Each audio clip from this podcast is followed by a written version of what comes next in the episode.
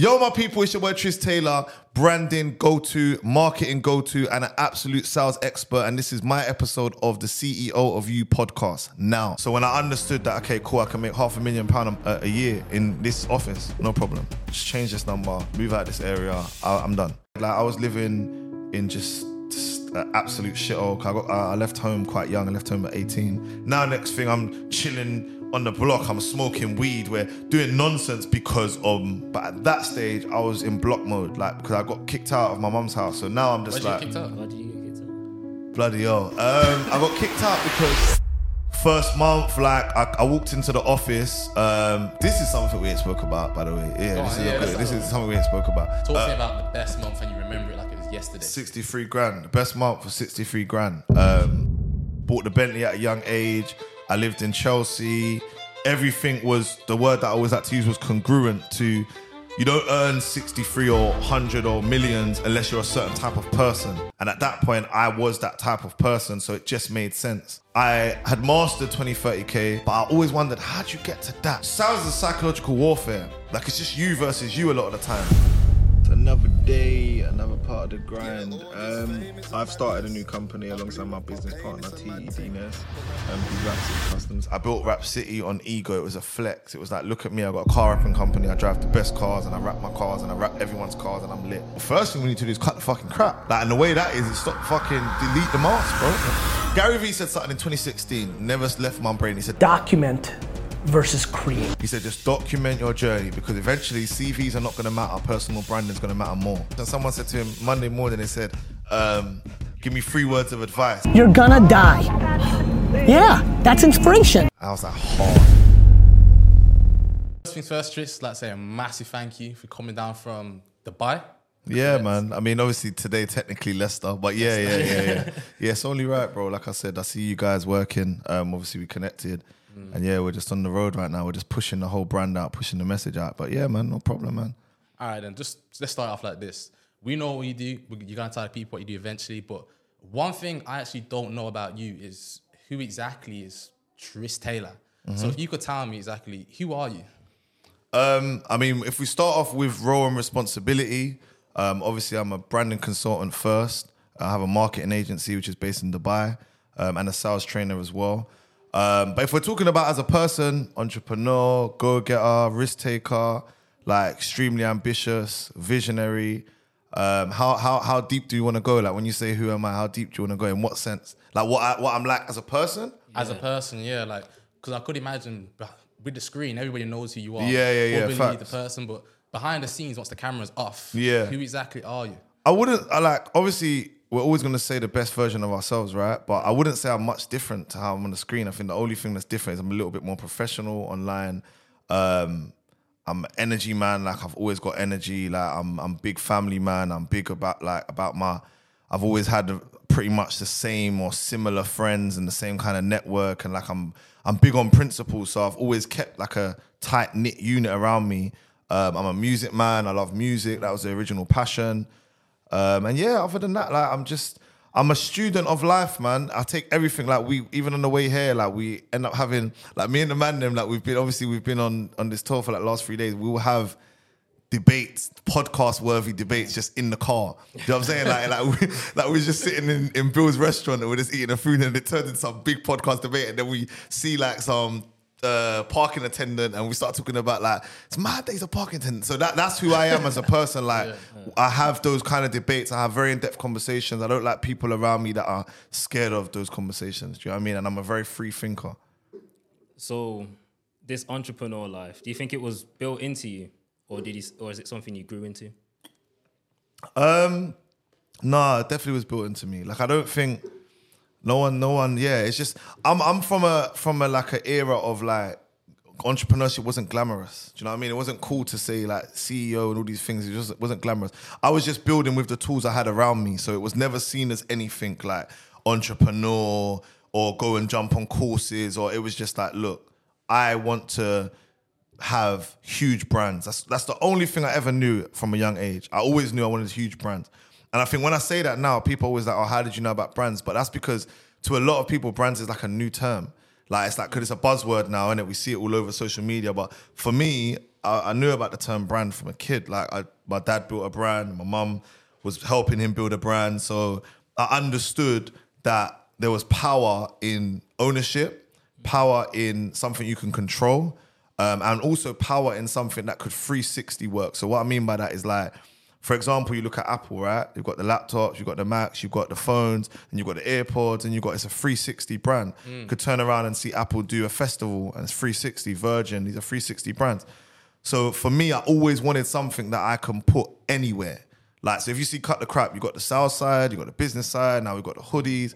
Who knows where that's gonna go? Do you get what I'm saying? Like all the all of the uh, the man that you see me with, like they've got their own versions of Cut the Crap. I want that to scale. So as a kid, I always knew that. I, I would say that it was always a vision of mine. Yeah. You said your dad built a brand. What what brand was that? Um, so my dad is um, a jungle and drum and bass promoter. So he built a jungle and drum and bass event called Roast, and it was for anyone above forty, like in London, not even just in London, in the UK. Like when I say it to people out of like that era, it's like, right, that's ever and Roast. Like to, to that generation, he's a legend. Like he's like an underground legend, and he built that up for about well now it's about thirty years old, but he built up. Him and my uncle, um, and my, two of my uncles my aunties as well. They were on the door and they built that as a brand. Like when events were happening, they were the first to shift the culture of like little one away backstreet parties and stuff to actually like, no, this is a brand logo. They they actually went into merch. Their jackets were so popular in London. Like I used to their jackets were so popular that my brother wore it to school and one of the oldest robbed the jacket because it was it was it was valuable. Yeah, like if you know kind of thing.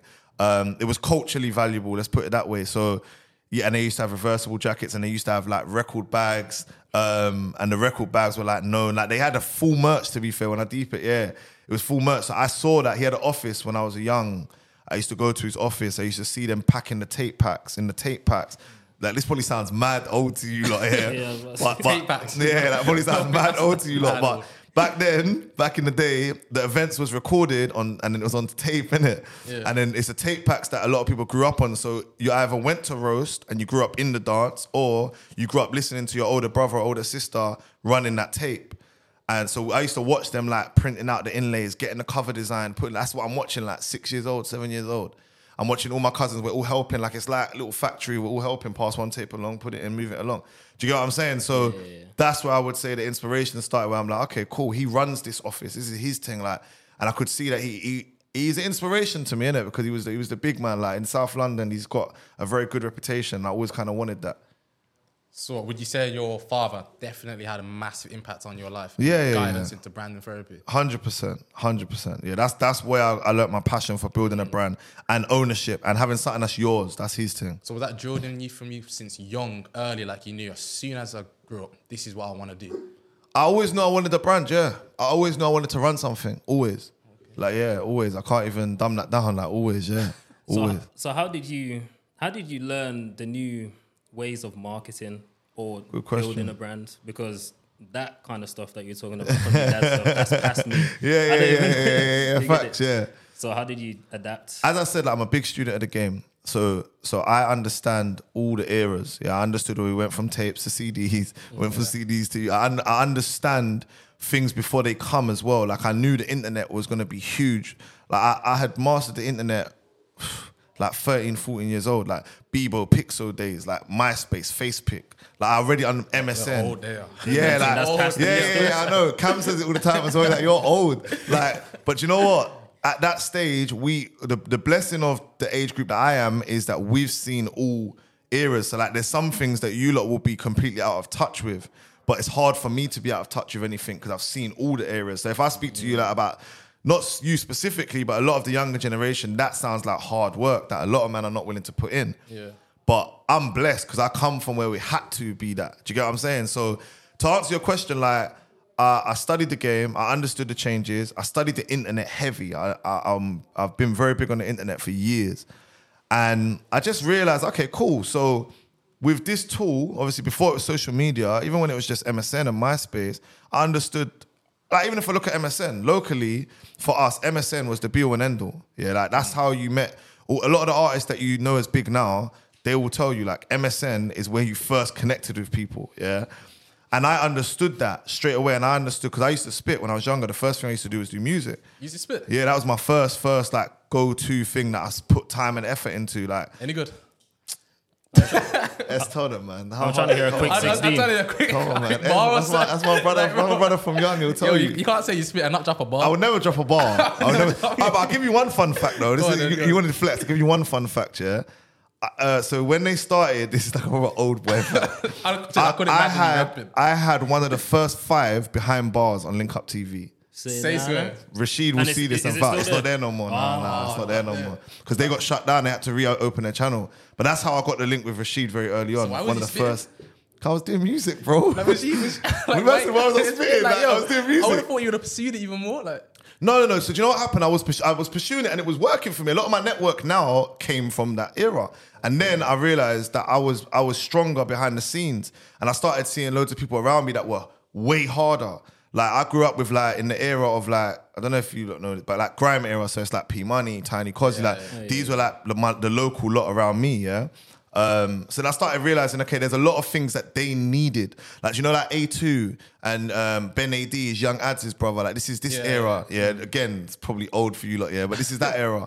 Um, and at the time, I realized that there was a lot of rappers, a lot of spitters, but there wasn't a lot of engineers, marketing, management. So I started thinking, okay, cool, I could actually switch it up a bit.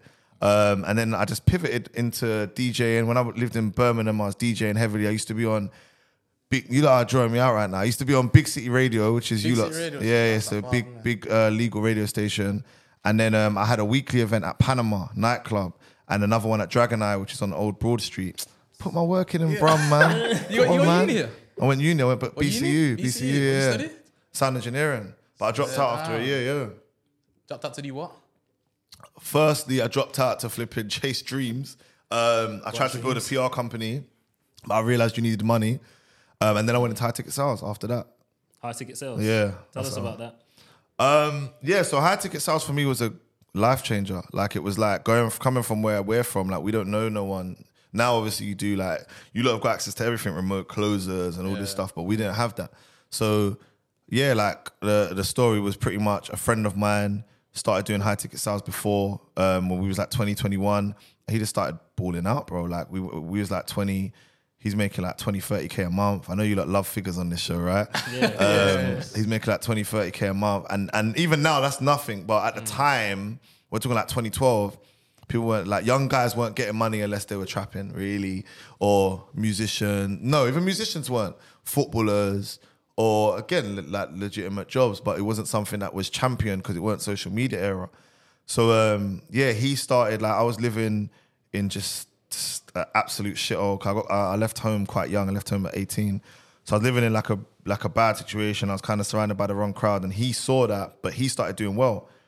So he started doing well. He went from like first he bought a TT, Audi TT, which back then is like, yo, you got a TT, like you're doing your thing, like, yeah, yeah, yeah. And then um, he upgraded to an X6. These times we're still like 20 years old. And then at 21, he bought Aston Martin. I was like, yo, what are you doing? Yeah, clear. Yeah, do you know what I mean? Um, and then he, he literally broke it down to me. He's like, bro, you'd be so good at this because I had a bit that we skipped out is after the music DJing, with the DJing, should I say, came events. So I done, I was, I was quite well established from events. London, and then I started doing the uni scene. So DMU, all, the, all you know how the uni scene goes, yeah. So I started putting on events. Um, but I was putting on events before, so it wasn't just for uni. So I already had a bit of a following. And then he was just like, bro, you're good at leading, you're good at building brands, you're good at selling your your event. Because I was I was doing sold out events regularly. He's like, bro, you should do what I do. He's like, all that you have to do is learn a script. So for me, that kind of sounded almost too good to be true. I'm like, I learned the script and I just start making all this money. But he's like, that's the starting point. Um, and this is like before Wolf of Wall Street, before like this is before all of these kind of things. I didn't know of this kind of stuff. Um, and then yeah, got me the job interview, smashed the job interview. I was doing sales already, but like advertising sales, recruitment sales. Um, smashed the job interview, got the job. First month, like I, I walked into the office. Um, this is something we ain't spoke about, by the way. Yeah, Go this, is, yeah, let's this is something we ain't spoke about. So I walked into the office, and obviously, like I'm coming from like at that stage, I had a good upbringing. Yeah, I'm not gonna exaggerate the the drama of the upbringing, but at that stage, I was in block mode, like because I got kicked out of my mum's house. So now I'm just Why'd you get like, kicked out? Why did you get kicked out?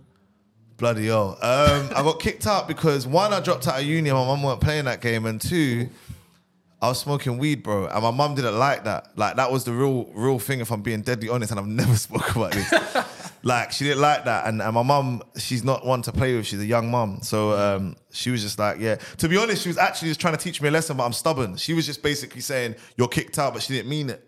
But I took it like, watch. that's it. I was like, that's it, cool. I'm gonna prove my and that that energy, as much as it come from a negative situation, is definitely what helped me. I can't lie. That's why I started running it up because I realized like everyone now thinks I'm gonna be a failure. I've dropped out of uni. I had I went private school, so I had good education. I got my I got my mum and dad supporting me. I got a good family set up. There's no way I'm going outside. Like I'm not. I'm gonna now go hard. Mm. So then yeah, obviously I've walked into the office and bro, like I'm seeing just everyone's just a millionaire. Like 25, 26, 27 Lambos. Drake had just dropped started from the bottom, but the manager had just bought the Bentley from started from the bottom video. Like it's there in my face. Like I'm just from the block. I've never seen this. Like this is never seen this, bro. It's, it's a Bentley right there, like outside the office. I'm walking around the office. Everyone's just got APs, rollies, the stuff that now we see all the time. I say that and you don't know that. Mm. But at you guys' age, I didn't know what an APR roadie was. I didn't understand what the value of that was because we didn't see all this stuff online like you do now. Um, and then yeah, like my mind was blown. I'm realizing like people are getting money. Like I didn't realize there was a lot of money. I didn't realize there was that much money like that. Um, and then I just started. That was it. After that, I understood that for me to do well, I've got to make sacrifices. I understood that who I surround myself with is going to affect me massively. I understood that I'd have to leave a lot behind for this, but I knew it was a game changer. I knew it wasn't just a little bit of money. I knew if I get into this, I can easily start making millions. I've just got to put my head down. So that's what I done. I put my head down. Like first few months was just all right, like doing your thing, climbing 2K, 3K. And then I think like probably about six to eight months in, I made like my first 10 grand, which again now is just like 10 grand. But at the time, I'm like, yo, 10 grand, that's mad. Um, and then after that, I just never looked back, bro. There wasn't a month after that that I made less than 25 grand and then just started climbing, like just climbing over the years. I went from junior to senior, got promoted to senior. Once you're senior, you get double commission. So now I'm making like 30, 40 grand a month. And then I've gone to the point of realizing that, yo, I actually really love sales. I love the mindset part of it as well. And then it, that's kind of where the teaching stuff developed. And I started like all the new starters, they would come into the office and the managers would be like, Shadow Trist, go with Trist, he'll help you start up. So be a new starter, I'd be like, this is how it goes. I'd show them the ropes. And then I started realizing I'm actually good at that. And then I started becoming a team leader. And the next thing you know, I was giving meetings. And the next thing I'm like, I want my own company.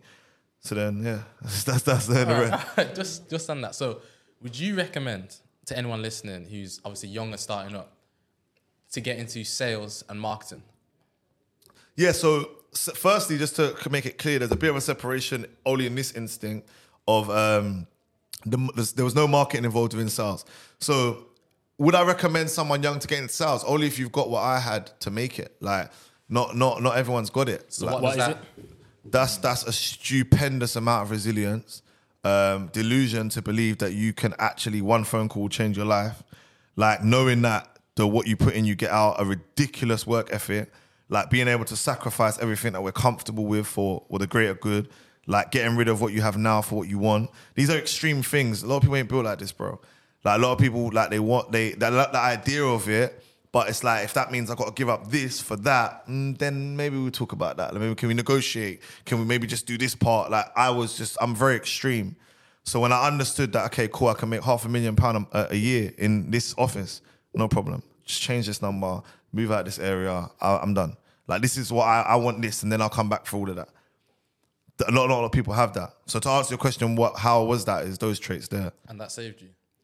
Yeah, hundred percent. Like I, I, I wouldn't even say saved because saved is always like, oh, if not, I would have been dead or in jail, fam. Like, no, like that, that would never have been dead or in jail. Like, to be honest, I was always, um, I weren't the one where it's like your teachers counted me out. They didn't, bro. Everyone, everyone had confidence. Like he's gonna do his thing. I just had distractions along the way. I would, I would. It saved me to some extent though, because what it helped me with is it helped me fund all of my dreams, which I'm thankful for now, 10 years later, because it's like I'm able to do everything I want to do because I'd done what I had to do at the time. And a lot, a lot of people are willing to do that. How hard was it to make your first sale? Was it easy or was it? The first sales, the first sale is generally easy because you don't really know how you did it. So when you make your first sale, you know you very rarely know how you did it. you're just trying loads of things, trying loads of things, but you're sticking at it, and then it happens. And then the hardest part is the second. Because now you don't know how the hell you did it. So now you got to work out what are you replicating. And then you start overthinking. Is it the suit I wore? Is it the, the time I came in? Is it the affirmations I wrote? Is it the way I said hello? Like, so to make the first sell, um, I, if I'm honest, I was throwing enough shit at the wall and hoping something would stick at that stage. It was just, I was just, effectively, I was, um, what we call it now is like outreach, really. I was, it was outreach. I was just opening up potential clients and prospects. But I was opening up so many that I was breaking records and getting commissions off of just amount, but there was no really quality there. But within that quantity, there was a quality, and then it converted, and then there was a deal, and then I understood. Okay, what was different about that? Oh, okay. I converted him. I, I understood. I qualified him, should I say? I started asking the right questions. I understood where he was financially. Um, and I was credible in the way I spoke. I knew more about the market because ours was high ticket sales for us was within the investment um, investment industry. So it was about commodity investment. So I started to learn the markets better, the financial terms, and that's when I became more able to convert. And then after that, once I worked out the formula, they was dead, bro. it was dead. All right, then. So obviously, I always talk, hear you talk about in your story about Yeah. talk about the win, and so many people want to hear the the, the outs. Mm. What is the biggest win for you when you was doing the sales and everything? Talk Uh, to me about the best month and you remember it like it was yesterday. 63 grand. The best month was 63 grand. Um, the first time, obviously, that I'd ever made that amount. And um, it was overwhelming, isn't it? Like, it's, it's overwhelming because, like I said, this is a different era. I always got to remind that context because now 63 grand don't have the same effect, bro. Do you know what I mean? Like, we've seen the crypto era, we've seen how many self made millionaires and stuff off internet. But at that time, this is what, 2015? I'm like 23, 24, I want to say. And um, I was so one thing about me and sales, I was consistent with the figure. I wasn't necessarily the top earner. I was always a consistent earner. So I always, regardless, I'm always making 30 grand a month minimum. So that was my thing. I had colleagues who would make 100 grand, 80 grand, that- and then next month they come in and make five grand, like just crazy ups and downs, mad lifestyles. It's just crazy. As much as that is appealing, it doesn't build no consistency. I couldn't really build a life like that. I was able to build a life because I knew what I had every month. Um, but going back to that point, so yeah, like made 63 grand, bro. Like the, the to, to do that was based on the goals. Like I had huge goals. At that time, obviously I was I was like um I already had like a luxurious lifestyle. Obviously, I had bought the Bentley at a young age. I lived in Chelsea. Everything was the word that I always had to use was congruent to you don't earn 63 or 100 or millions unless you're a certain type of person. And at that point, I was that type of person, so it just made sense. Um, and yeah, I think I just got on, got on a client that I'd done big figures with. That month, I was pushed out of my comfort zone training wise because I had mastered 20, 30k, but I always wondered how'd you get to that figure? Like, like because sales is psychological warfare. Like it's just you versus you a lot of the time. Like you're just trying to, how do I break that barrier? Like how do I get past that? And the way I had to do that was make myself uncomfortable. I think that month, that month I had committed to um, at the time as a Rose Gold Sky Dweller, and I had committed to. So we used to have this little thing which was like you buy your goals from new money. So it was like like anytime you got a goal, you go and earn that money. Don't spend your savings. So I had committed that month to the Sky Dweller, which at the time was twenty eight five, which I don't know what they are priced at now, but mad low at the time, twenty eight thousand five hundred, and I committed to it to the whole office. Um, and then I think it was also the same month as I'd booked two. There was two holidays, so I'd booked two holidays back to back, which was like um, Jamaica, Vegas, and then New York and LA, but back to back holiday. So I just I'd put myself in a position where I'd committed high, and then yeah, bro, like I ended up hitting that hitting that goal, and then after that. That wasn't the biggest, but that was the biggest that I could make sense of. The biggest after that was 78.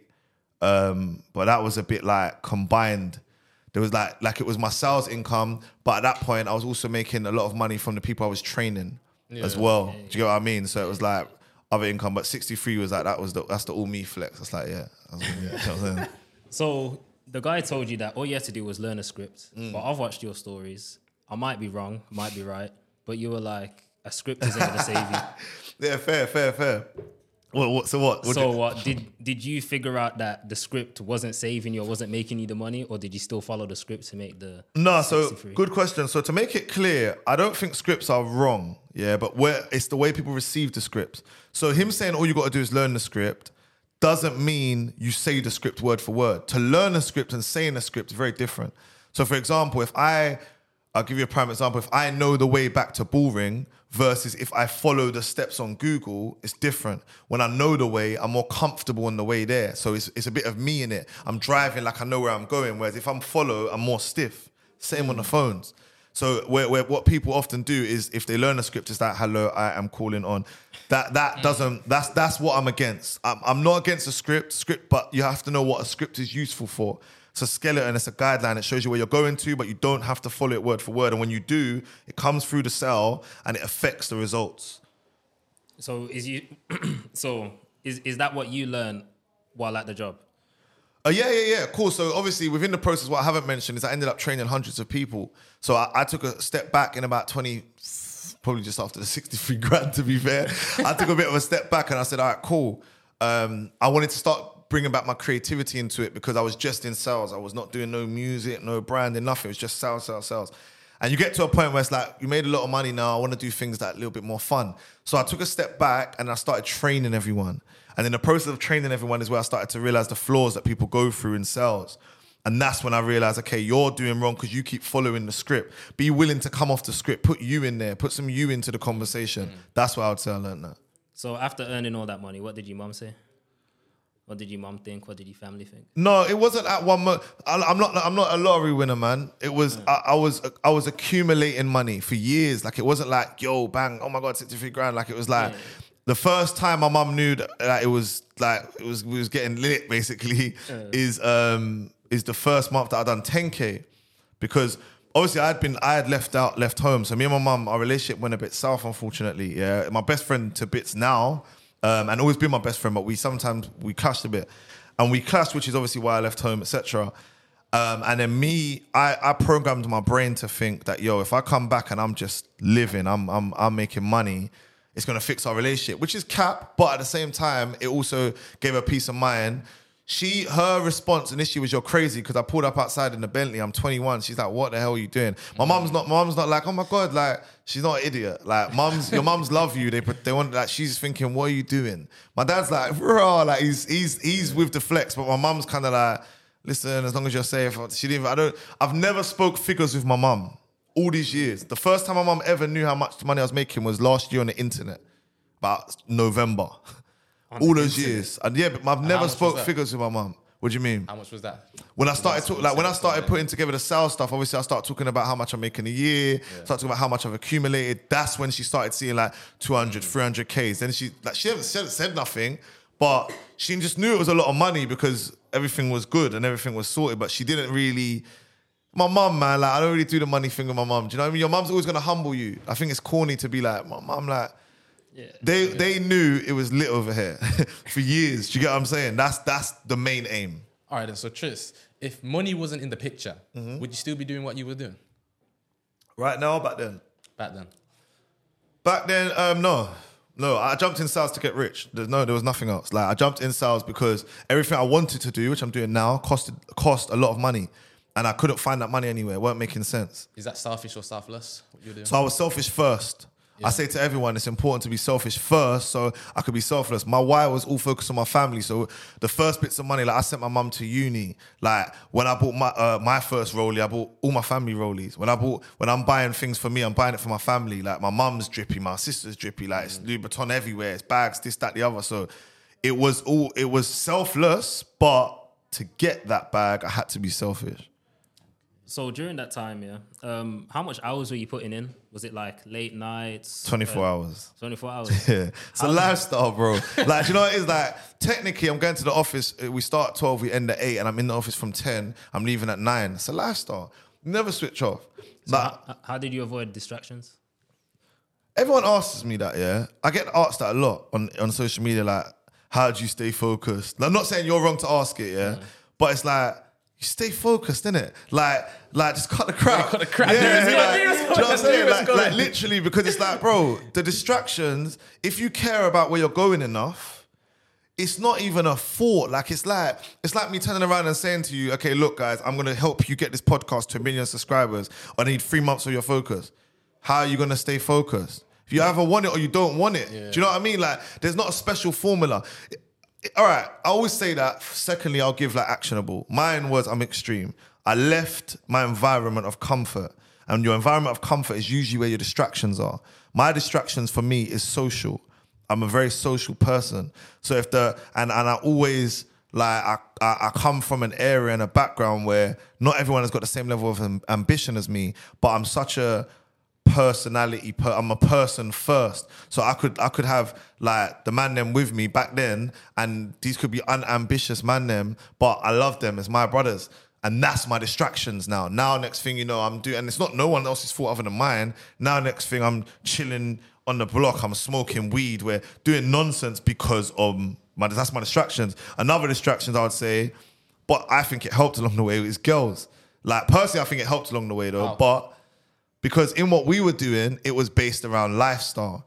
So the girls played a part. This is mental. I'm saying right now. the girls, I'm thinking, how? How? Exactly. True. All right, the girls played a part. All right, for me personally, whether I was in a relationship or whether I was single, and I'm not saying this is right, but for me personally, a lot of my think as men, we make money to peacock. This is psychological. This is facts. Yeah, we make money to be providers. Like it's in our ego, it's in our genetics. So for me, it was like the the females was like, wait a sec. If I set this goal and it involves this female, I'm gonna get it. Whereas if I commit to just myself, maybe not. If I commit to this girl, like, babe, we're going to do the mad thing, we're going business cards, da, da, da, it's happening. Don't get me wrong, it's corny. However, that's what worked for me. Like the lifestyle of it, like fine dining restaurants. Like it wasn't. It wasn't never about the money for me. It was a lifestyle. It's where we live. It's the chauffeurs. It's the. It's the watches. It's the. It's the travel in the world. It was like what we're able to really the the world I was able to uncover that was not open to us before we had money. Whereas now, man, do it for bust downs and like for social media. Like man, literally risk their freedom for social media. It's mental. Like whereas for us, there was no risking of freedom and there was no social media. It was about how do we like we wanted to be bougie, classy, we wanted to be affluent, we wanted to be top tier individuals, high value men. We didn't just want to just have money, we wanted to eat well, look well, smell well, be fit. Do you get what I mean? So, did this lifestyle actually bring you peace? No, the lifestyle didn't bring me peace. No, the lifestyle, did- the So what did it do for you exactly? the lifestyle. What it done for me was it, it, it didn't bring me peace. No, great question as well. so, what was it to fulfill your ego to make you feel At like the the time, I thought it was going to bring me peace because you're young, you're 20, 21 years old. You don't even you at that point when you're you see when you're broke. Like this is this is where another way cut the crap came from. Like uh, uh, one of these gurus will go online and be like, just focus. When you're broke, you ain't got you can't afford peace, bro. Like when you're broke, you in your head you can't afford peace. You're broke. Like it's great. I, I will still tell someone on a one to one or something, look, focus on your peace. But it's so hard to digest that. I'm broke. My stomach hurts. What do you mean peace, bro? I'll take your peace, man. like, do you know what I'm saying? So, so at that stage, it was just about number one, financial freedom. I knew that if I get there, I can then go and do everything that will fulfill me, which is what I've done. Now, what you see me doing now, this is all my fulfillment now. Peace is peace galore, man. We're running around with peace right now. But for the first eight years, I sacrificed peace to get to a financial level that made me be able to go forward and just grow everything and do what I love now. So speaking on all of that, yeah, I've actually stalked your Instagram page and I've gone to the bottom. No First way. post. Yeah, First yeah, post. yeah, yeah, yeah. and I've seen you talk about hard times, Yeah, yeah. struggling, and you were like, "Yo, just um, tell yourself you'll get through it." Yeah, and you yeah, said yeah, you yeah. meditate on there. Yeah, Is yeah, that something you still do? Yeah, yeah. I meditate nowhere near as often as I should, but I still meditate. Like for me, because I like have a lot of thoughts going in my mind, bro. My mind doesn't stop. So at, at certain times, especially when I'm going through hard times, meditation's helped me massively because it just slows the mind down. Do you know what I mean? It allows you to start. Uh, people get it wrong. They think it's to silence the thoughts. It's not. It's just to come at peace with the thoughts. It's to allow the thoughts. It's to be aware of what they are rather than let them control you. Just be at peace. Excuse me, at peace with them. Um, so yeah, my meditation's a big part of, especially when I'm going through the the stress. Meditation's key, man. Do you do anything else? Journal. No, I've never really been a journaler, but I guess I've. Ju- it's ironic though because I've journaled my whole life, innit? Do you know what I mean? Like one thing, like all my day ones will say, like, "Ah, bro, I've got everything documented. Like I am a receipts man. I've got everything. There's not one thing I will say that I can't show you it happened. So that was something that I think I think that actually came from the fact I know where I know where I'm gonna take this. Like I know one day that's gonna be worth a lot. But I think also, um, see me like if I if I think about something, I'm a man. I'll go and I'll go and tweet it like, right, listen, this is what we're doing. We're about to take this to the whole next level. That's my journal. Like so I don't care who gets it. It's just like it's therapy now. I've put it out there. Do you know what I mean? That's that's my way. So obviously, from the first post, I think it was a Snapchat post because Yeah, yeah, yeah, yeah, so yeah. That's when the Snapchat was 10 Yeah, seconds, man. What you know yeah, about that's, bro? what I'm thinking. So You lot are making me feel old, bro. Like documentation, Trist. Thinking back on all those years, what's what's been the biggest point where you thought, "Yo, I remember this moment, and it's a life changing moment for me." Um, hmm. I think going getting into sales. I think that first day was mental to me. Maybe I skipped over that a bit too. Like I dumbed it down, but like Bentleys, Lambos. Like everyone's rich. Like I'm not. I'm in this room. I'm in the room. Like and, and I'm not only in the room. I eventually become valuable in this room. Now my network, my first, which I guess is a, a cheat code. I guess as soon as I started making money, I already had a network because not online and stuff. My network is in here. My manager is a multimillionaire. My floor manager, multimillionaire. My my senior is a multimillionaire. My colleagues are millionaires. Everyone around me was millionaires. Like all everyone. And and I and to be honest, I soloed in on that. I didn't read. I wasn't in the ends. I left the ends early, like 20 years old, because I understood what was in front of me. The opportunity was a life changer. So I have to say, the opportunity. I realized, like, okay, cool. I can make unlimited money in this. So for me, that was life changing. Seeing it. Remember, like even now, like you see it online, but there's nothing like that being your friend. Like you walk in every morning, he is a multimillionaire.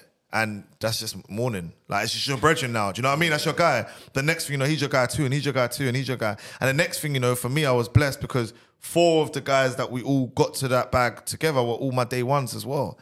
So now I'm like, okay, we're in here now. So now it's gang shit in here almost, but at the same time, we're amongst, but we're all valuable. We all got it. Do you get what I mean? So I'd say that was it. So how is it? I could imagine being around these multimillionaires, so surreal. And so how is it you actually utilize the network with these people? Um, the way I utilized it was I always showed value first. See me, I'm not someone who comes with my hand open. Like I, I'm, I always, I'm a student of the game. A lot of the questions you asked me when we first spoke, like they're the type of questions I ask people. Like I wanted to understand things, and when they saw that in me, they and people that are high value, when they see that you don't want something of their, you don't want to take, but you just want to learn, and then also maybe even give, you get yourself a secure position in the room. Them going forward, I bring ideas to the table. I'm an ideas man. So if I've got a network of people, I ain't just got them in the phone book. Like I always say, your network's your net worth, but only if you make use of it. Like my phone book's full of so many millions, though, but not all of it am I making use of. The ones that I am is the ones I'm saying, yo, bro, let's let's chop it up. I was thinking to you, like for example, this morning we've got an event on Sunday. In my head, I'm thinking, like, cool. And this is a blessing I have. Like I don't talk about this enough because people don't realize how valuable this is. If I sit there right now and we sit here amongst all the man them in here and we have an idea, 99% of the things we need, I I bet you I can get done right now. Yeah, I've been known as that for years, always. Trist will know someone who knows someone that can. That's my. That's always been my USP. I can get. I can get. Today I woke up and realized that we need mics for the venue. Cool. Need someone to speak. Need caterers. Cool. Uh, all of these things. Like if we need link up there. If we need whoever we need, we need someone there. We'll get like we got. Obviously, it's going to come out afterwards, but we got Flomsy's going to come to the event. No one actually knows that. We're not announcing that, but it's come out afterwards. Um, Alfie's going to be in it. These are just it's just network, like, but it's it's value exchange. It's not yo, bro. I beg you. It's like calling in favors for people that have probably opened doors for or done favors for myself along the way. So why is that? Because I gave value first. Wow. So tell us about the Dubai situation.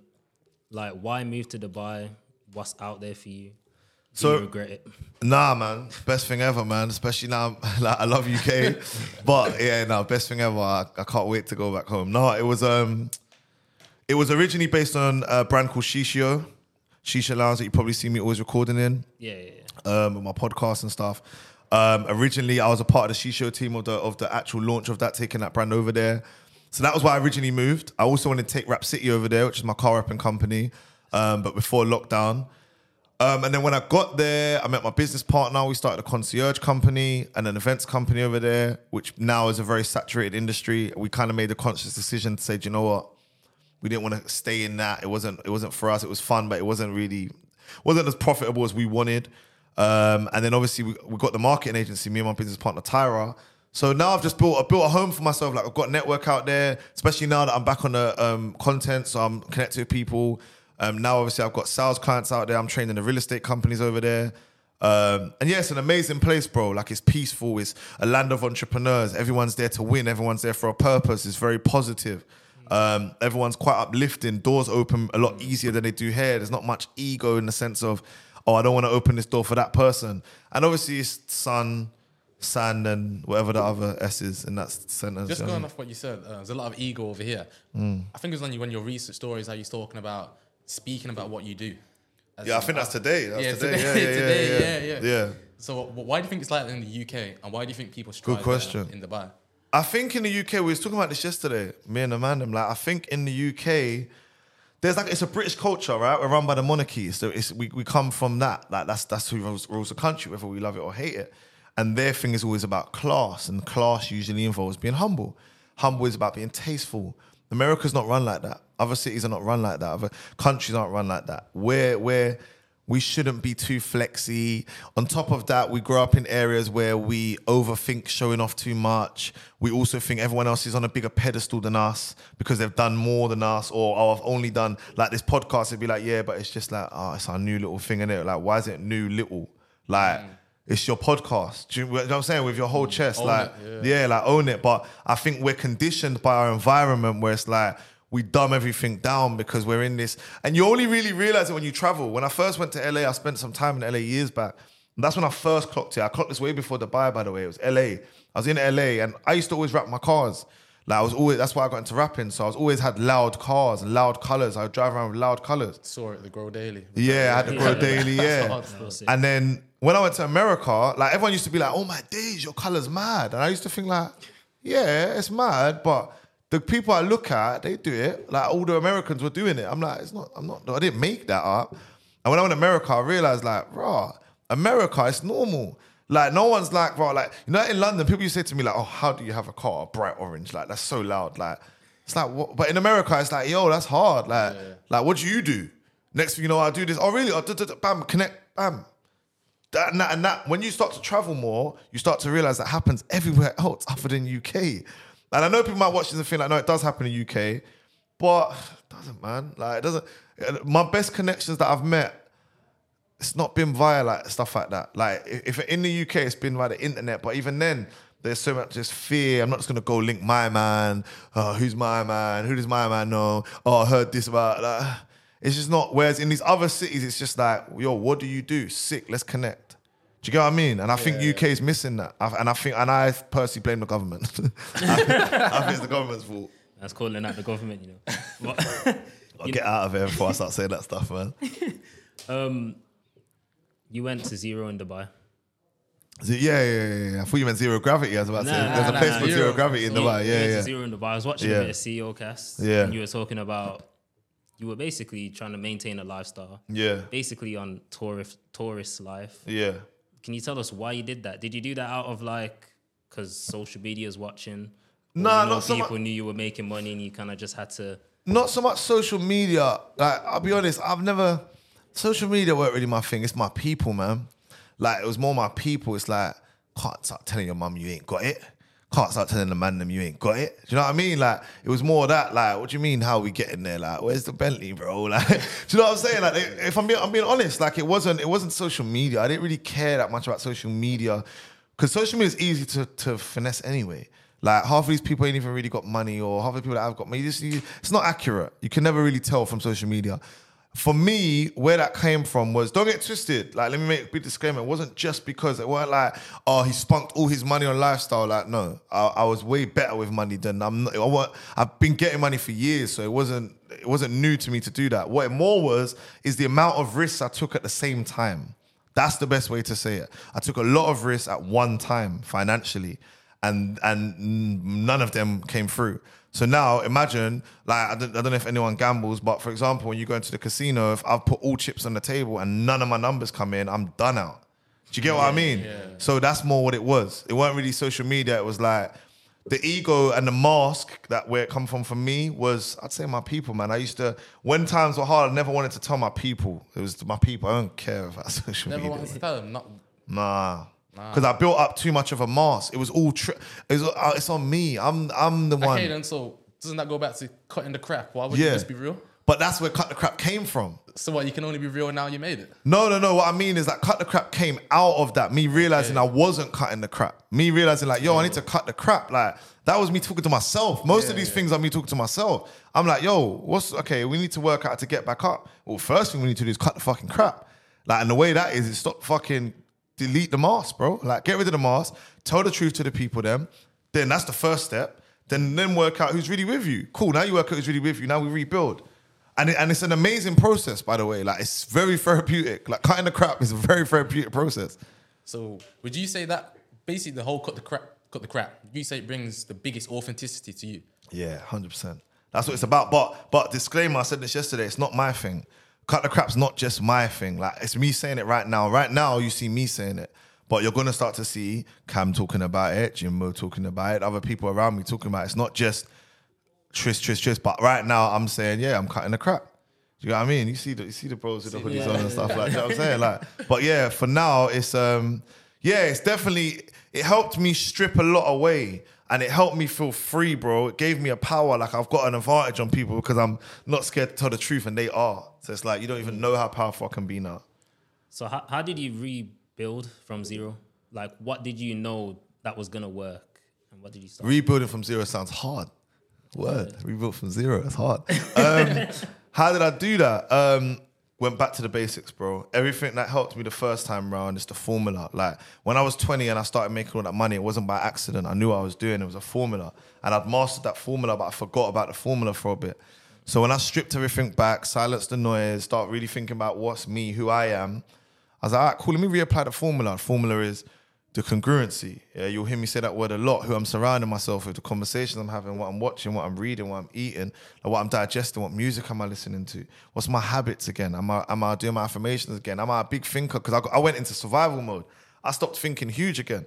Start having idiot thoughts. Like I, I, I, I What went- kind of thoughts? like just not thinking huge. Like just thinking like dumb in doubt. This is why you everything you hear me say, you'll you'll get it now. Why you see certain things come through Instagram. This is why I'm telling everyone like, don't dim your light because that's what I was doing. You know, like Nipsey says, never let a hard time humble us. Like. Mm. Mm-hmm.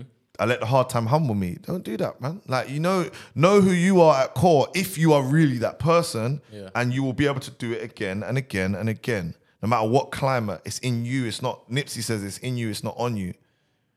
Okay, so what's crazy about this? What I'm speaking about. So think like Mm. two years ago, you was doing Grow Daily and during during lockdown. You was doing the lives, Mm-hmm. and obviously I was in that live 2 years ago, and you was providing values, and it wasn't just you. Mm-hmm. So what made you want to produce such content for free that obviously people would actually pay for to have? Um, I've always been about that. Like my thing was always the blueprint, bro. Like I don't know where it come from, but I always just wanted everyone around me to win. Cause you know, winning on your own is so dead, bro. Like I know a lot of people who have won on their own. It's so dead. Trust me, it's dead. It's not the same. Like you don't want to be. You want all of you to have money. You don't want it to just be you've got the money. Like where's Trist? It's dead. Like, if you know how to do it, teach everyone around you how to do it. And also, on top of that, I believe in universal laws. So it's like, I believe in abundance. I believe if you give, you get tenfold. So if I'm teaching you how to build this brand, if I'm teaching you how to build this brand and you go on to build the brand and you and you grow it, what have I lost? I haven't lost nothing. If anything, I'm a credit to what you've just done. Do you get what I mean? Okay, then so would you do that out of your kindness, or would Yeah. you do it just because you know it might come back tenfold? No, no, no. Back then, I was just document. Gary Vee said something in 2016, never left my brain. He said, document versus create. He said, just document your journey because eventually CVs are not going to matter. Personal branding is going to matter more. And then that slapped me. I thought, that's deep. So then I thought, okay, let me start documenting. Then I'm teaching my sales classes and I'm going home thinking, this is, let me just put this online. I don't know where it came from in the sense of Grow Daily wasn't about me. Grow Daily started as a platform for everyone else. why we started Grow Daily is because we saw GRM and Link Up and SBTV have platforms for the music, but there was no platform for personal development. This is 2016, 2017. So we decided to create what we knew was missing. So there wasn't really um it wasn't really a situation of did I intentionally give away like I just thought let me just drop the crumbs. Whoever picks it up picks it up like that's it. There wasn't really like a plan, bro. Do you know what I mean? It was just this is what I'm doing, man. So back to Dubai now. So did you go back into sales or was it more on the marketing side? So marketing, both. This is where now we, we, we draw the link now because obviously I got I became a partner of Tower Creative a year and a half ago. So that was my first step back up. Then um, the sales I only returned to recently when I linked back when I linked up with Cam because then we started thinking about okay how are we gonna what are we gonna package for the internet because I'd never ever ever generated an income from the internet. Did you meet Cam in, in Dubai? I met him in Dubai. We met on a yacht. Yeah, I met. I only met Cam last September, October, oh, September. what September just? What, Just 2022? got, bro. Yeah, bro. Oh, yeah, yeah, yeah. But obviously, like like I said, he he he done the same thing that I've just been saying that I do. He showed me a blueprint. He's like, okay, I've scaled my business from hair to hair. Like Cam scaled it from zero to twenty k plus, and it's, and it was transparent, and he was real about it. And I'm like, okay, cool. Talk to me about it. How did that work? He's broke it down. He showed me the blueprint. I'm like, okay, cool. And on top of the, fa- the fact he's showing me the blueprint, it's a man of my own kind because I'm a man to show you the blueprint too. Yeah. So then I'm like, all right, cool. I've got hella blueprints I can show you. So we start vice versa. This is my blueprint. This is yours. Cool. Let's merge them together. Next thing you know, we got in house. Next thing you know, we got cut the crap sales boot camp. Next thing you know, we're here. Do you get what I mean? That's where it all, all started. Okay, so using the blueprint, if you was to lose it all, I had to restart today using your blueprint. Yeah. What would that look like? Same thing you just saw me do again. Same way. Oh, in the sense of what would I do? Yeah, if you was to restart and do everything. I mean, I can over again. always, I can always pivot. I'm very, I'm very pivotable, but it usually ends up back to selling um, and giving. I could pivot. Like uh, when you know the formula, the formula applies to anything, bro. I've done everything and anything. Like sales wise, I've sold anything and everything. Business industry wise, I've been in any every industry. I've been in tech. I've been in sales, branding, events, music, all of it. PR. Like I've been in it all. So I wouldn't restrict it. If I if like if that was to happen, it's bounce back ability, bro. I feel like now nothing can break me, man. I understand like how it's the formula, innit? Once you know the formula, you're good. So you're a man with a massive network. Hmm. I want to know what you actually say to people to build that connection so it can be like, oh yeah, bro, I need your help or Yeah. yeah, vice versa. It's always value first, but I'm just not an asker. I know that's not a word, but I'm just not like I'm not someone to be like like I could have the maddest connection and like like I said around New Year's, I was like, right, I'm always one phone call away from Jay Z. So that that sounds like a flex, but it pisses me off though, because it's like, what am I doing with that? Are you gonna call him? That's what I'm, I ain't got his number, but I'm saying like I'm, I'm one. And when I say one phone call, it's in one person away. Yeah, you yeah, just I to elaborate, yeah, yeah, yeah. So like with situations like that, it's like I don't I don't always feel like I'm utilizing to the extent that I should. But to go back to your question of how do I establish that, I think it's just about real recognize real every single time. Like it's just like, bro, I'm someone who I'll see I, I'll see you and be like, yeah, man, I respect your thing, bro. And then after that, if you see the value in me, brilliant. If you don't, you don't. Like I just, there's no special formula. But one thing I don't do is I don't force things, and I don't start asking for things straight away. And I don't just, I don't see it as like, oh yeah, I can just shout my man. Like I, I only one thing about me, I, I don't like calling things in unless I need to, and unless it's gonna be beneficial. Like I got brethren around me sometimes, and they're like, "Bro, why can't you just ask so and so if he could post?" Da, da, da. I'm like, no, I won't. I, he, I could, but I won't because I might need that card for a stronger play. This is weak. Like I, I don't like to just I don't like to do too much requesting. I like to give value. And you know, one of my main things as well, a little tip that I don't really I don't think I've ever said. I love to get people to follow me because once you follow me, the rest is done. Because if you follow me, you see what I'm about. I don't need to do nothing else. Personal branding. Don't need to do nothing else. I don't even need to message you. As long as you see me, I don't ever need to message you ever again. Because you will eventually see something I post and you will think, yeah, man, I connect with that. As long as I know I'm giving the pure, you will think, yeah, I connect with that. Most of the things, when I sometimes I call in like, yo, do you want to jump on the pod? Or someone will be like, like, I got a big, big, huge guest about to come on my pod um, next week, which is huge to me. Um, to the music industry, is huge, but he's not an artist, and to most people, you wouldn't, you wouldn't actually know him. Yeah, an idea? um, yeah, I can say it now because it's coming out after. Yeah. When's it coming out? It don't matter anyway. Don't matter. So uh, again, no, let me not say it because God willing, we, if it happens, yeah, I'll tell you off camera. But my point is, is that why have I been able to do that? It- ironically, a lot of platforms bigger than me could call this guy and he wouldn't do it. The reason being, he knows that for the last decade, I've been pure hearted and I've only ever just wanted to just learn and soak. I'm a student in the game. People are, are- ahead of you always know that. If you're successful, I know that's why I'm here. Because I spoke to Kai, I'm like, it's a student of the game. Wha- Whatever you want to do, we do it. Raheem, CEO cast, student of the game. I'm like, "Ah, cool, whatever you want to do, we do it. People will just, there's nothing you got to do. Just keep being you. Just be pure. Like, let people know you're not with your hand out. You're not sly. You're just real. Do you get what I'm saying? There's no tactic. So with a lot of content, yeah, because everybody's like everyone's trying to make content. What is it you think that makes? tell me about it. Yeah. what, what is it you think that makes your content stand out from others? Um, Or I could say, pretty bit. What do you think makes content actually real as it is? exactly what you just said, being real. Like a lot of the content is too um it's all the same, same shit, innit? It's like we sit, we put the camera down, we get the light in, we talk to the camera, we put captions on, a few JPEGs and GIFs, and we're done. Most of the stuff is regurgitated from someone else. It's very rarely life experience. It's generic things like if you want to build a brand, logo looks like this, and it's just all generic. Like you got to be motivated, and you know what I'm saying? It's who you surround yourself with. Show me your five friends, and I'll tell you your future. Like it's hella cliche. We see it all the time. What I try and do, number one, I don't think there's many people in my space that sound like me in the sense of actually tonality wise. Like a lot of people either put on a voice online, they're scared to slang or talk how they talk or dress how they want to dress. Um, secondly, I have a wide, wide experience. So I've got a pool that's that's never ending that I can speak from, I can draw from, I can refer to things that no one can be me because you didn't go through what I went through. Do you know what I mean? And the diversity of what I went through, like we're talking about hood, man, them ends to high ticket sales to uni. Like you, you, we could sit and have a conversation. You'll name things, and nine out of ten times I'll be like, I've done that. I've been through that. I know somebody does that. Like I've just got a wide amount of experience. I've traveled the world. I've spoke to different people. So that separates me. And the fact that the, now more than ever, it's cutting off the crap is like, yo, look, I'm telling you the harsh reality. Most people don't do that. Most people they pretty it up. Do you get what I mean? They don't want it to sound too. They don't want to talk about the losses. They want to talk about the. My thing is harsh, and also I always want to sound like you know where I come from. I want you to hear the South London in me as well. Do you get what I'm saying? A lot of people don't want that. You're from South London. Yeah, I feel like everybody. You know, what, everybody's this, this, this, is- this is what I was asking him earlier. I was like, what part of London are you from? Yeah, South London, Catford, Lewisham. Yeah, What's it like yourself? um, yeah, it's a lovely place, man. It's amazing. that, that's not what everybody else. In fact, the APM said the guy who you said with the shades, he was like, "Yo, it's, it's dead." Where's he from in South?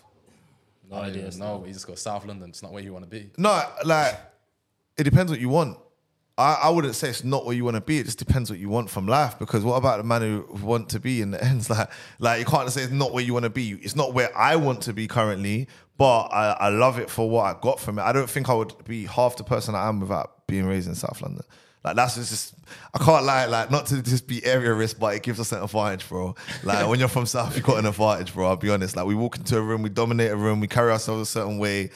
Man ain't doing that. like, you know what I'm saying? Like all, and, and I've taken that all around the world, even in Dubai. Like there's a lot, there's a big community from South, and we we hold a certain presence, man. So, how much streams of income do you have? Great question. Um, I don't, to be honest, I don't know. Lost like streams, like obviously me and Cam are business partners, so most like nine out of ten things we do we do together. But we've got loads of different parts of. But but let me make this clear. One focus, really, yeah. Kind of. All right. So obviously I've got Tyra Creative Marketing Agency, yeah. Then I've got brand consultancy, one-to-one clients. Then I've got the sales training and the boot camps. Um, then obviously to technically we've got in-house. Um, and that's it. That's the that's, they're the main, but they're all linked though. They're all part of the Trist Taylor brand. I'm not like I'm not on that whole having seven streams of income doesn't mean having seven businesses. Mm, okay. Okay. That's where people go wrong. Everyone thinks it means seven business. It doesn't mean that. Find a way to make seven streams from your one business, then you're hard. But a lot of people don't know how to do that because they think it means seven businesses. And then you got you got a man chasing hundred. And I've been there. I've been there. I'm not saying it like I've never done it, but yeah, now it's all that's all all part of the one thing, isn't it? Sales training, brand consultancy. It's all part of the marketing company. It's all part of one thing.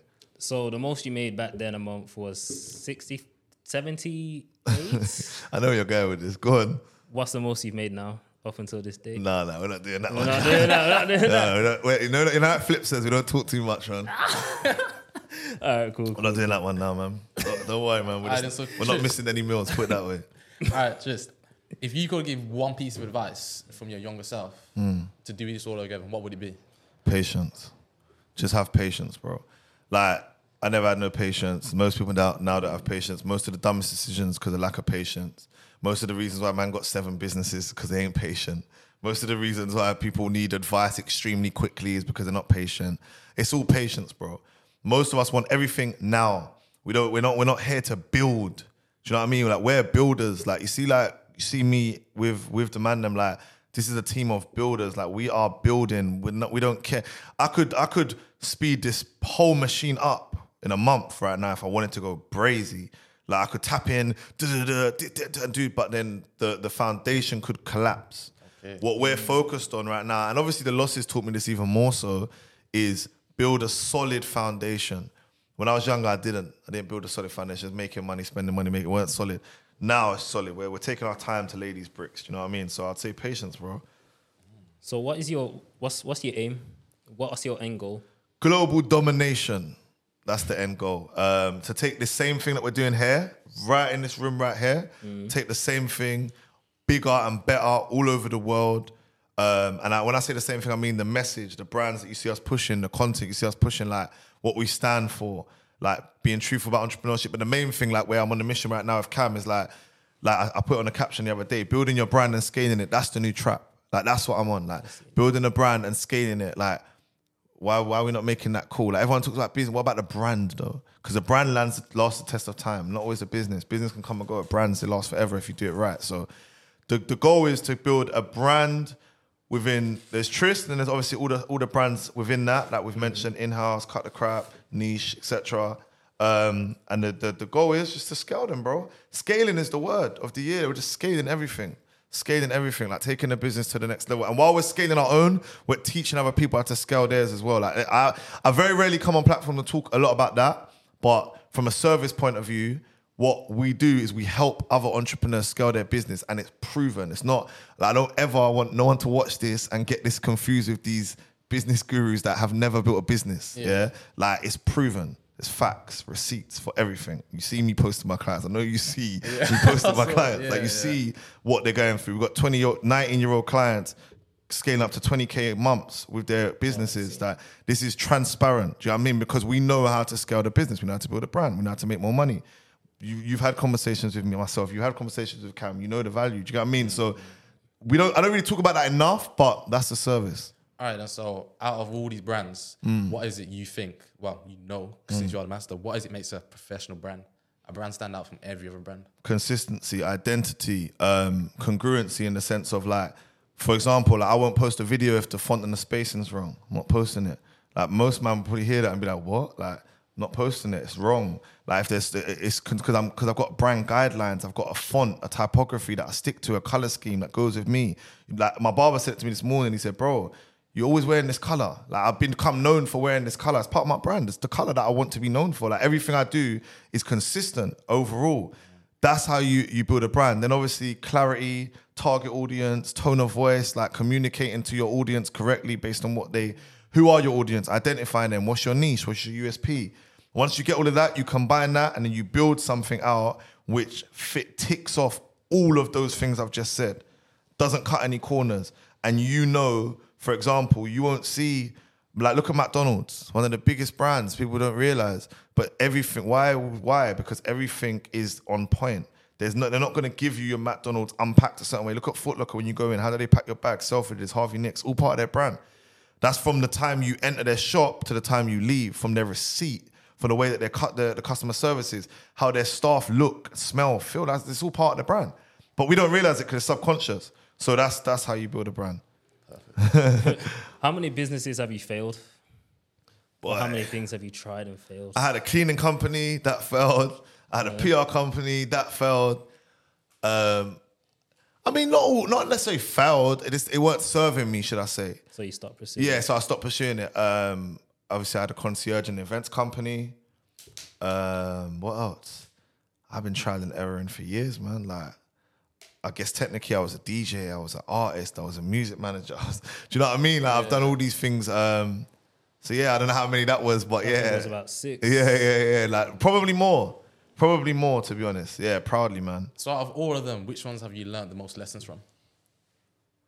I'd say I learned the most from Wrap City, but it wasn't some. Mm, yeah, it was. Yeah, from the. bu- I was gonna say it wasn't from the business. It was from what everything else around it. But it was Wrap City taught me the most. Yeah, Wrap City. What did it teach you? How to how to scale and when to scale and knowing how to build a business and what the purpose is. I built Wrap City on ego. It was a flex. It was like, look at me. I got a car wrapping company. I drive the best cars and I wrap my cars and I wrap everyone's cars and I'm lit.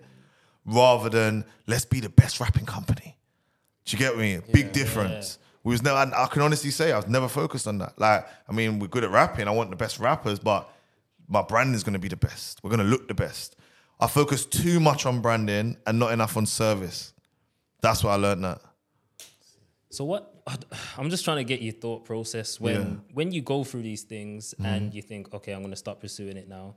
How how do you think to yourself, like, yeah, this next one's going to be the one? Because surely that's what you must think, right? That's that's the And- delusion, bro. You've got to, you've got to force yourself to believe things. Delusion is mind control. So I can tell myself like, even though we're on the way down in the plane, we're gonna go up, and everyone else is like, but we're going down, but we're going up.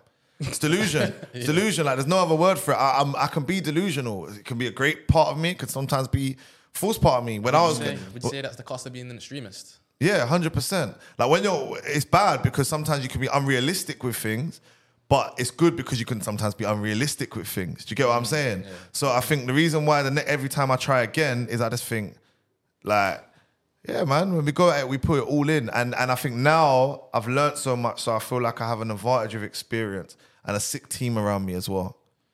Okay, so Trist, obviously, you, I'm guessing you're still planning to do this for many years. Mm-hmm. Is there a plan to pass this down to anyone, or is it just something you're gonna do and grow old into? Yeah, Cam.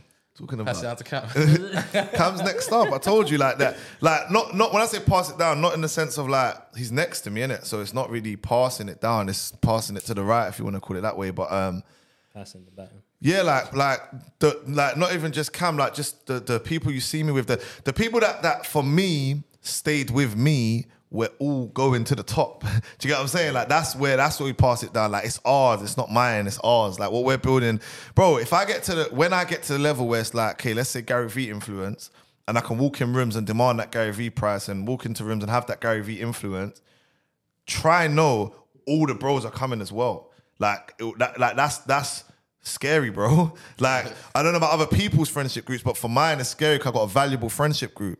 So we're gonna have everything, no pun intended, but in house. You're gonna come, you might learn, you might you might get coached in fitness from Jimbo. You might end up on a podcast with Jimbo and Spill the Juice. You might end up finding your niche with Cam. You might end up getting documented with S. Like, do you know what I'm saying? So there's not really someone to pass it down to. It's building it big enough so that it, it feels like ours. Do you know what I'm saying? So that there's enough to give around. You mentioned team. Mm. When uh, when did you get a team? When did you build a team? When did you know it was I've the always right time? been a team player, bro, from the beginning. Like always, from in sales. Like I started sales with a team. There's four of us. Um, I'm still like the, the, that team is still my friendship group now. Like we're not as close, but still my friendship group. I always, I've always known team because you just, I just know. Like uh, everyone, every one of us have got flaws. We all have flaws. So if your team's strong, and you know it was big, uh, big shout out to one of my friends, Charlie. He bought me into high ticket sales. He used to always say like like he was already rich. He was already making hella money. Like, and he was like, I don't want it to just be me though. He's like, imagine if he used to always say, like, such a visionary. He used to like, imagine if we all have money. Like, they could never stop us. Like, look at Roc Nation. Like, it's not just everyone sees Hov, but he's got his three main brethren that all run Roc Nation. Do you get what I'm saying? Like, that's his day one friends. I don't know if people understand how powerful that can be. I don't think that's as cool anymore, maybe. But if if you, yeah, I just know the value in team. And and and again, like without Chloe, who's my assistant, or without Tyra, who deals with the branding, or do you know what I'm saying? Without all of these things, I would never look how I look. Can't do it all on your own. Okay, so somebody you I see you mentioned him so many times on your story, Mm. Gary Vee.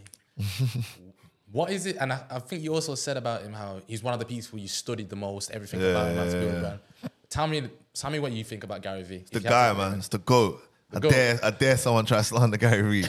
Riding out. No, Gary Vee, he's the goat because for me, no one connected with me like that. Like I used to sell investment fine wine. Yeah, he used to sell wine. So that's where my first kind of connection point. His first sell was wine. That's what he used to do. Well, not his first sell, but that's what he used to do. He had a wine store. with, with that store or something. Yeah, his dad's store, yeah. So that was my first connection point. Then his rawness, how really is, how he turns up, wears what he wants. Like he's worth how much millions, but we don't even realize. He's just so passionate. He's a people's person. He's so down to earth. And he has so much passion. It's the passion for me. Like I'm, a, I'm an energy man. Like I'm just that's how I am. So to see someone else like, and it wasn't corny, it wasn't cheesy. He was the original cut the crap originally. Like that, he, he would say it how it is. I never forget one of the video clips that first got my attention. Someone said to him Monday morning, they said, um, "Give me three words of advice," and he said, "You're gonna die." I was like, hard. And he elaborated on it and he was like, that's all you need to know. You're going to die. So, what other motivation do you need? You're going to die one day. So, make the most of what you got right now. That for me, forget all them other guys, man. Grant Cardones and them dons, man. Gary Vee.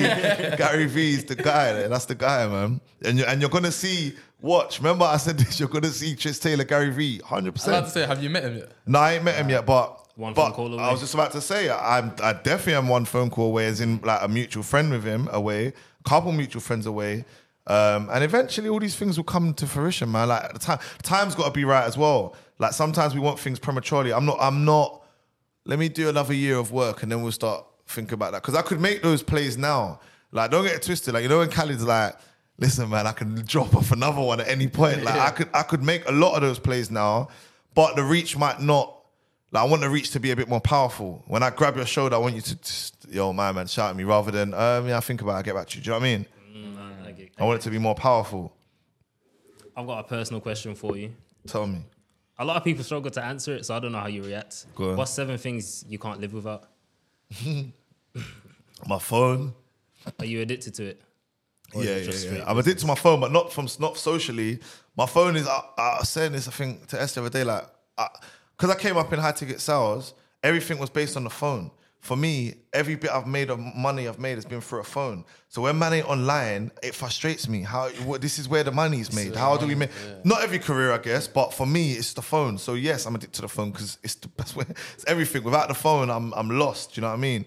Um, seven, seven's hard. That's one. that I can't live without. Um, music, hundred percent.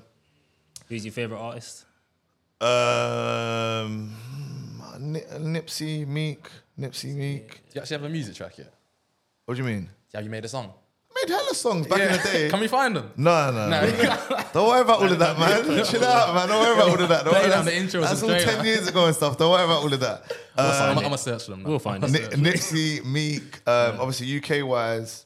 What was your second? Oh, you're talking about Music. TE, UK. music. Oh, um, UK, yeah, TED Ness, um, UK wise.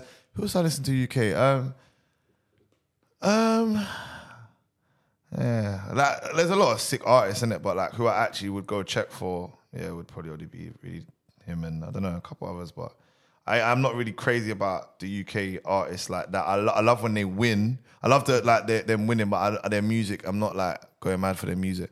Um, so what was that? Music, phone obviously food can't live without food Yeah. the first one to say that. You know? family can't live without my family can't live without my brethrens as well like i think that's a huge part what's that five Five. five.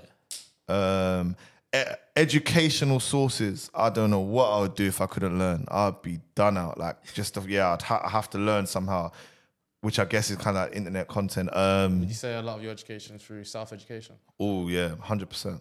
Yeah, hun- all all of it. Yeah, it's all through. Like, obviously, I learned a lot in school and stuff, but I'm an experienced man. I've experienced. I, I'm, I'm, I'm, I learn from my experiences, innit?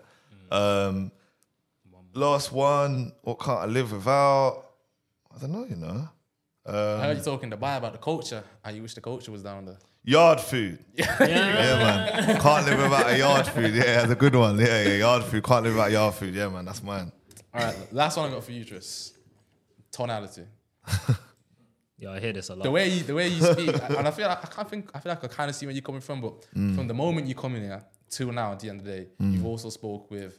You've been affirmative, you've Mm. been clear and direct. Tell me about tonality. Um, yeah, it's the body language you can't see. So like, for example, I like to I like to always come and lift up a room because I hate like see like I hate I'm not I hate low energy. That's why I like the bros and them are sleeping and like I'm not I'm not on the I'm not on the low energy thing. Like I, I'm I'm a high powered vehicle, so and it comes out in my tonality.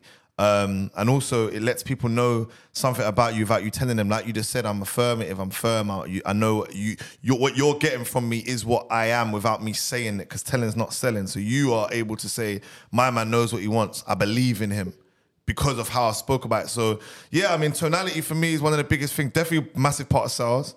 Um, and it's just huge in regards to someone is not going to be able to know who you are just from you telling them. But if you have a certain tonality, they'll pick up on it. So it's a subconscious effect, I'd say.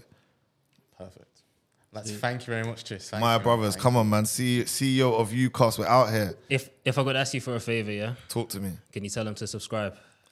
Make sure you subscribe to CEO of UCAST, man. Cut the crap, man. We're talking about we're endorsing them. Trist Taylor said so. Cut the crap, man. Perfect. Thank you, Trist. Come on, bro. Uh, thanks for the fun, man. No Aye. problem.